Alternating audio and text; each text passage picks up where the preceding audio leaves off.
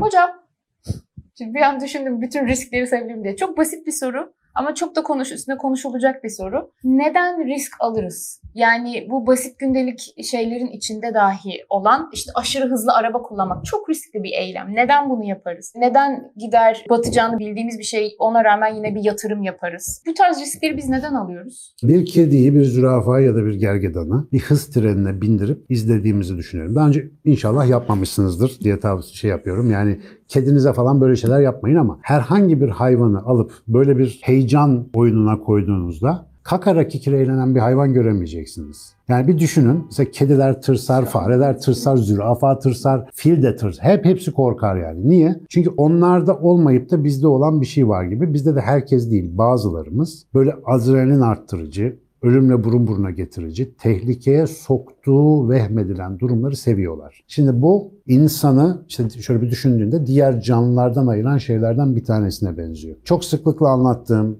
en az iki kitaba konu ettiğim bir cesaret konusu var. Cesaret korkuya rağmen üzerine gidebilme yeteneği. Ama hocam tam olarak aynı değiller. Değil işte orada geleceğim. Cesaret dediğin şey mesela hayatta normalde hiçbir hayvanın yapamadığı, işte senin yaşarken hep böyle içinde yaşamaya alıştığın, bildiğin şartların dışına adım atmaya karar vermek. Sebebi çoğu zaman belli değil. Dışarıda ne olduğunu bilmiyorsun. Şimdiye kadar yapmadığın şeyi yaptığında zarar görme ihtimalinde var tam böyle belirli olmayan bir fayda kazanma ihtimalin de var. Hatta bazen faydası belirgin ama riski büyük. Risk görme ihtimalin daha fazla. Ona rağmen insanların bir kısmı bazı zamanlarda böyle bir cesaret adımı atıyorlar. Cesaret korkuya rağmen üzerine gidebilmek demek. Şimdi biz bunu sevebilecek bir ruhsal yapıda, bir ruhsal aygıtla donatılmış gibi gözüküyoruz. Çünkü insanın fabrika ayarları teorisinin temelinde ne var? Zayıf, çıplak, aciz ama zihni aşırı gelişmiş bir canlı olarak Dünyada hayatta kalmanın yöntemi dünyayı değiştirmek. Yani olduğu gibi hayatta kalamıyorsun. Bedenin yetersiz, ortam çok vahşi, sana ters. Ne yapacaksın? Dünyayı değiştireceksin. Değiştirmek için de var olan şartların sürekli alternatifini düşünmen lazım. Bu şöyle değil de şöyle olsa nasıl olur? Şimdi bu psikolojik temelden hareket ettiğinde dünyayı değiştirme dediğimiz mesele bir güdü olarak eğer bu türe yerleşirse bu türün hayatta kalma şansı artar. Evrimin temel kuralı bu. Benim sınırları zorlamak güdüsü dediğim şey bununla alakalı. Sadece bu arada ben demiyorum. Bir sürü insan söylüyor bunu. Ta Maslow'da falan da buldum daha sonra başka kelimelerle anlatılmış. Neticede var olan şartları zorlayarak hayatta kalan bir tür olduğumuz için atalarımızdan bize adeta bir içgüdü olacak şekilde seçilerek yani sadece sınırı zorlayanların hayatta kalabildiği, böyle mağarada hamakta yatanların erken soyunun tükendiği, tembel olanların pek hayatta kalamadığı ya da üreme şansı yakalayamadığı bir geçmişin bugünkü sonucu gibi duruyor. Hepimizin içinde böyle bir dürtü var. Ama 21. yüzyılda yaşarken, şu içinde doğduğumuz dünyada, muhtemelen bizi izleyenlerin bir kısmı 20. yüzyılda doğmuştur. Sayıları gittikçe azalıyor bu arada. 21. yüzyılda doğanlar daha fazla izliyor bizi. Bu ortam bizim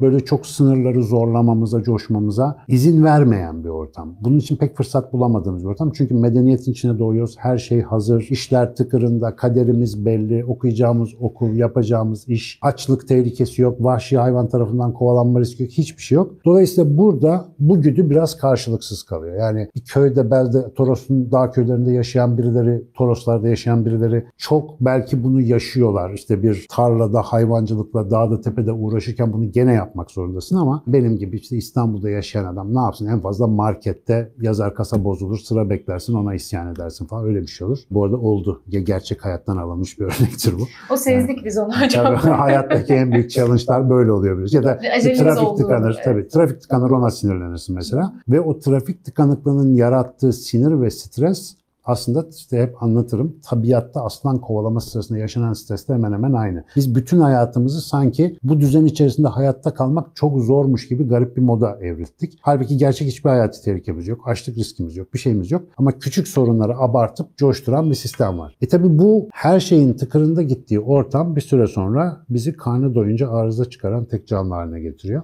Ne yapıyoruz? Para verip bilet alıp korku filmine gidiyoruz. Manyaklık bu. Onun film olduğunu biliyorsun. Oradakiler herkesin aktör aktrist olduğunu biliyorsun. Bıçakla kesilmediğini, onun salça malça boya olduğunu biliyorsun. Ama korkuyorsun. O korkuyu yaşamak için para veriyorsun. Psikoz satın alıyorsun yani. Hız treni bir parkta. Ben çocuklar bindirdi işte. Biniyorsun ölecekmiş gibi bir şey oluyor. Yani böyle ters dönüyor bir şeyler için dışına çıkıyor. Yanımdaki insanlar tabii benim yaşım geçtiği için öyle yapamıyorum da yanımdaki insanlar ellerini kollarını havalara kaldırarak neşe çığlıkları atıyorlar. Halbuki aslında ölüm riski taşıyan bir şey. Baştaki örneği düşün. Yanıma bir tane gergedan bağlasam o sırada hayvan höykürür yani stresten ölür orada. Çünkü bunun bir oyun olduğunu ayırt edecek bir zihni yok. Biz neden bunu bir oyun olarak algılıyoruz? Dikkat et. Bunların hepsinde hızlı araba sürmek de dahil ki tehlikeli bir şey. Ama ayağımın altında fren var. Yani bastığım zaman durabilirim algısı. Ya da işte o hız treninde emniyet içinde yapılmış bir oyun aracı. Bir güven aralığı var. O güven aralığı sana bir kere bunu bir eğlence olarak gösteriyor. Her zaman bir risk var. Araba sürerken de hız treninde de biliyorsun kazalar çok oldu Luna Parklarda. Bu da işe tatlı bir heyecan katıyor. Tatlı derken bu normalde kaza yapmaz. Ben normalde arabayla hız yapınca duvara çarpmam, bilmem ne yapmam. Bunlar verili olarak bizim cebimizde duruyor. Ama o riski alabilmek, o sınırı aşma güdüsünü gıdıkladığı için atalarımızdan gelen o ben enteresan bir şey yapıyorum hissi adrenalinle, kortizolle, onun gibi stres hormonlarıyla beraber beynimize çok iyi geliyor. Ama bu stres çok uzun sürerse mesela hız Tam trenini düşün. hocam. Düzenli ve tekrar edilirse fizyolojik... sadece tekrar söylemiyorum. İşte ters dönerken takılı kaldı. Normalde düşmedin, ölmedin. İnsanların bir anda müthiş öfkelendiklerini görebilirsin. Yani büyük bir korku, büyük bir öfke. Çünkü kabul edilebilir sınırlar içerisindeki risk her zaman eğlenceli. Korku filminden hız trenine, su kaydırana kadar her şeyde geçerli. Ama eğer senaryoda ufak bir bozulma, bir belirsizlik olursa işte o zaman çok büyük arıza çıkıyor. İnsanlar bunu öfkelenerek, korkarak hatta ciddi stres hasarı görerek karşılık veriyorlar. Bu eğlencenin bilimi dediğimiz, bu özellikle de ekstrem eğlencelerin bilimi dediğimiz hikayede son yıllarda çok çalışılıyor. Bizim hatta izlediniz Açık Beyin'de videosu var. Şöhret'in fabrikasına gidip çekim yapmıştık Polin Water Parks'ta. Onlar mesela bu su kaydıraklarındaki heyecanın bilimini bir teknolojiye dönüştürüyorlar. İnsan hangi koşullarda maksimum zevk alıyor?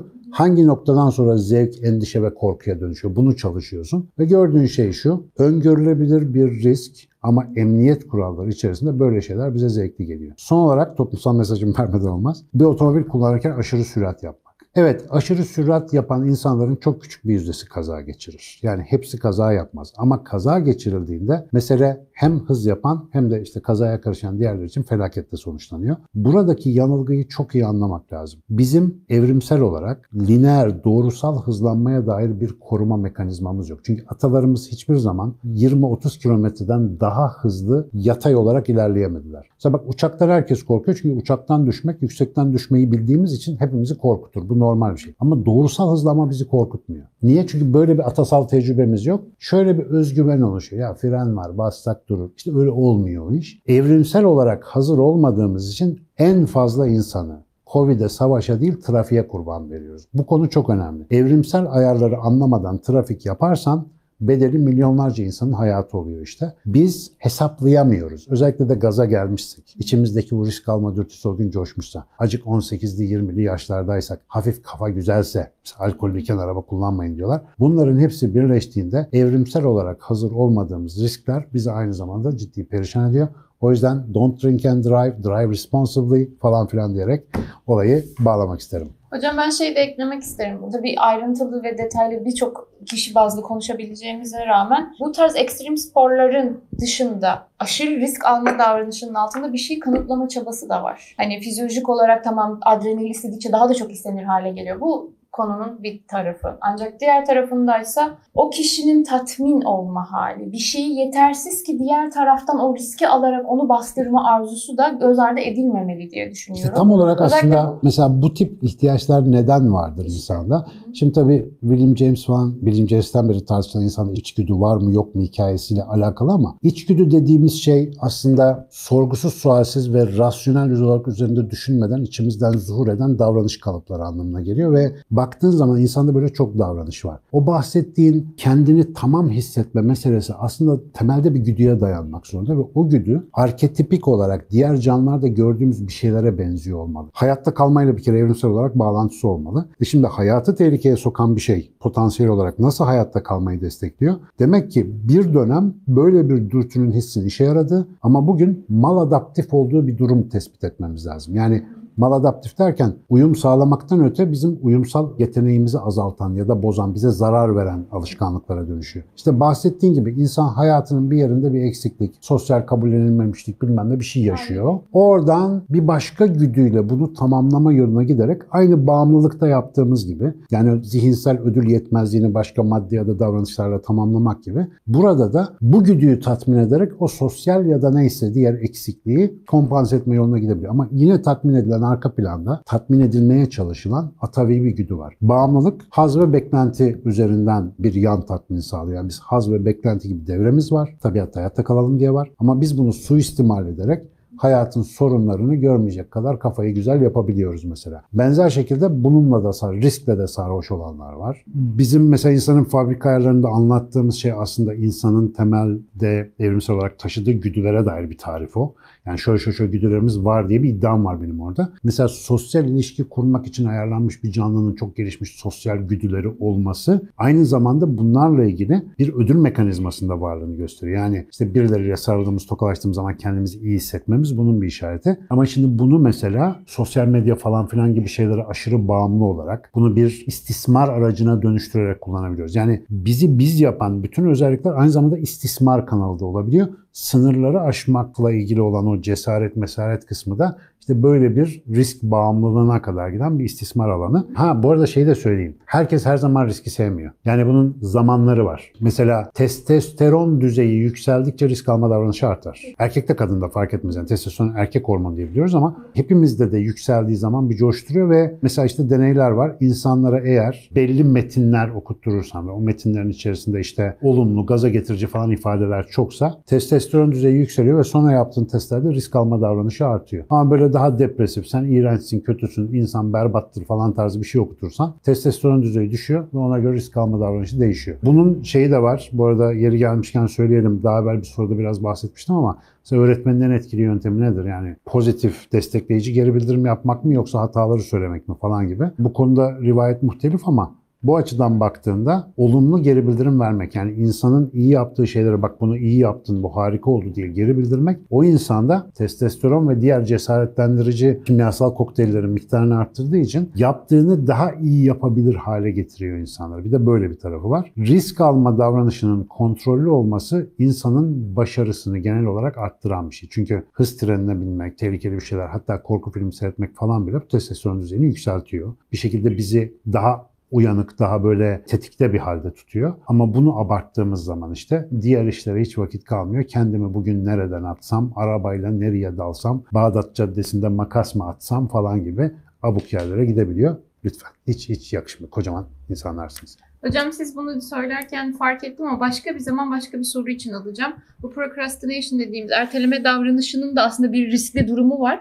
Fakat dört farklı çıktısı şu ana kadar konuşuyoruz. Yani yaratıcılıktan iş verimliliğinin düşmesine kadar sonuçları Tabii. olabiliyor. Aynen. Aslında bunu da bu yönden bir değerlendirmek güzel Ayrı olabilir. bir başlık yapabiliriz. Evet. aynen.